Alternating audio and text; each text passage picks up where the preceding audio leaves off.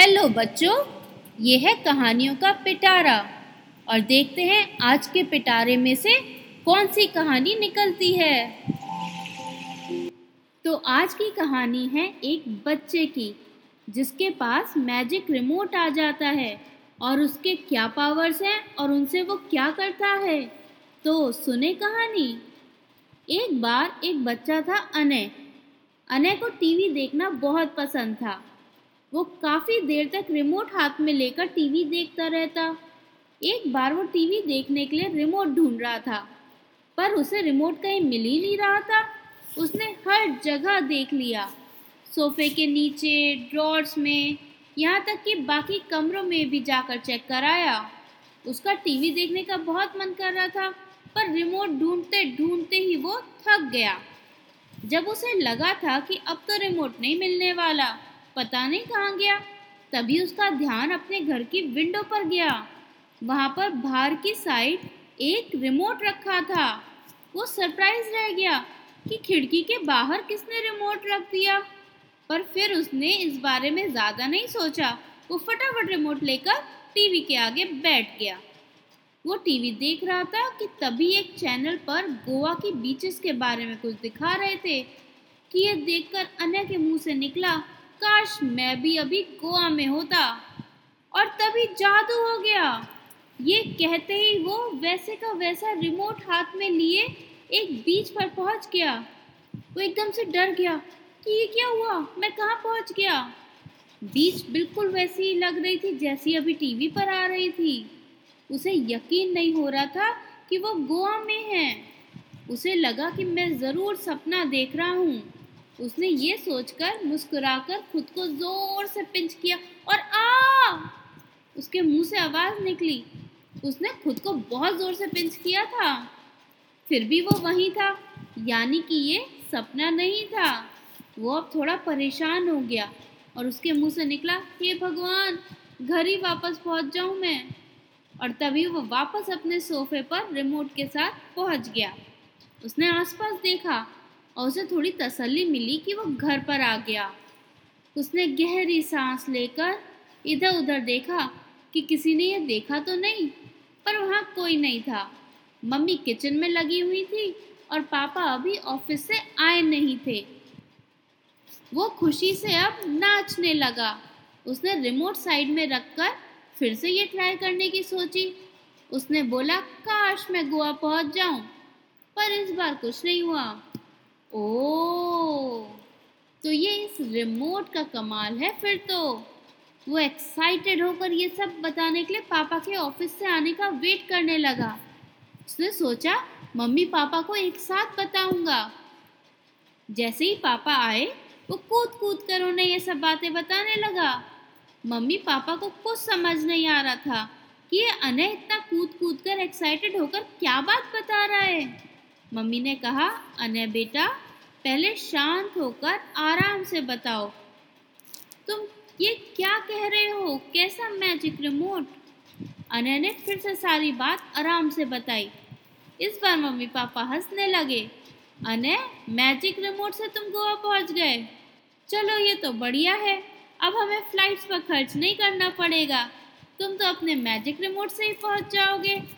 अरे वाह अब तो जब भी मुझे ऑफ़िस की मीटिंग के लिए जाना होगा बाहर मैं भी रिमोट से चला जाऊँगा।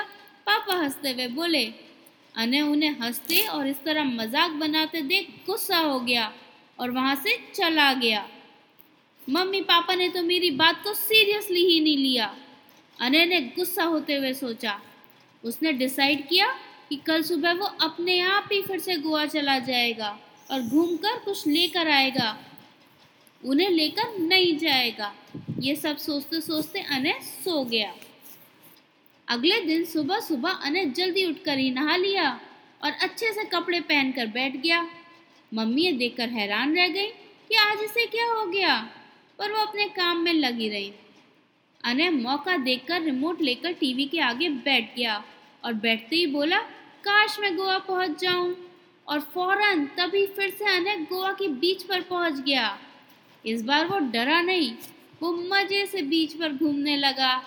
काफ़ी देर घूमकर वेव्स को एंजॉय करके वो थक गया। उसने सोचा कि अब घर वापस चलता हूँ। उसने बोला, काश अब घर वापस पहुँच जाऊँ, पर कुछ हुआ ही नहीं। उसने ध्यान दिया कि उसके हाथ में रिमोट तो है ही नहीं। वो सारे में रिमोट ढूँढने लगा। पता नहीं खेलते खेलते रिमोट कब उसके हाथ से गिर गया। बहुत देर ढूँढने पर भी रिमोट नहीं मिला उसे। उसके बस आँसू टपकने ही वाले थे। उसने सोचा, अब मैं किससे पूछूँ? उसे याद आया कि मम्मी ने स्ट्रेंजर से बात करने को मना किया है। वो सोचने लगा कि अब मैं घर वापस कैसे पहुंचूँगा? उधर मम्मी सोच रही थी कि इतनी देर हो गई अनय कहाँ रह गया। उन्हें लगा था कि अनय तैयार होकर अपने घर के आसपास ही किसी फ्रेंड से मिलने चला गया होगा। और अनय वहाँ अब थोड़ा परेशान था, लेकिन उसने खुद को संभाला। तभी उसे एक पुलिसमैन दिखा। उसे लगा पुलिस अंकल से बात करना सही रहेगा। उसके मन में कुछ उम्मीद जागी और वो भागकर पुलिस के पास गया।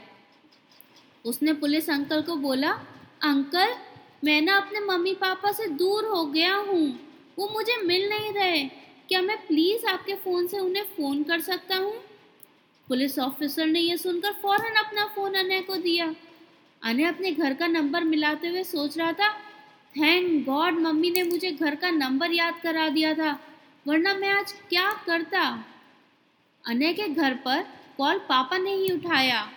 पापा की आवाज़ सुनकर तो अनय रोने ही लगा। अनय की आवाज़ सुनकर पापा को पहले तो तसल्ली मिली। वो लोग अब अनय के फ्रेंड्स के घर पर उसको ढूँढने जाने लगे थे। फिर गुस्से से बोले, कहाँ पर हो अनय हम कब से ढूंढ रहे हैं? अनय ने अब बताया, पापा, मैं गोवा में हूँ। मैंने एक पुलिस अंकल के फ़ोन से फ़ोन किया है। प्लीज़ पापा, मुझे घर आना है जल्दी से। ये कहकर वो रोने लगा। पुलिस ऑफिसर ने फ़ोन ले लिया। पापा ने पुलिस ऑफिसर को कहा, सर, मैं थोड़ा दूर हूँ। प्लीज़ आप अनय को पुलिस स्टेशन पर ले जाइए। मैं जल्दी से जल्दी वहाँ पहुँचता हूँ।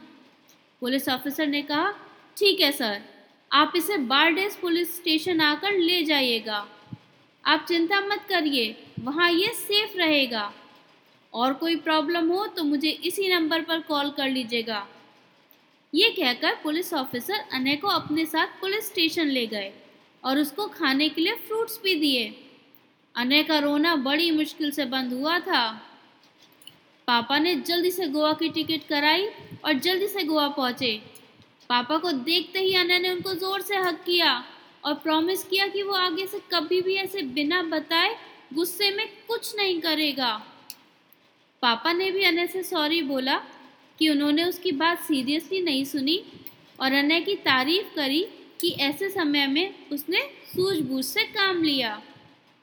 मैजिक रिमोट कहाँ से आया और कहाँ चला गया, ये अनय को कभी समझ नहीं आया। तो बच्चों, ये थी आज की कहानी। कैसी लगी ये कहानी? अब अगली कहानी कल सुनेंगे।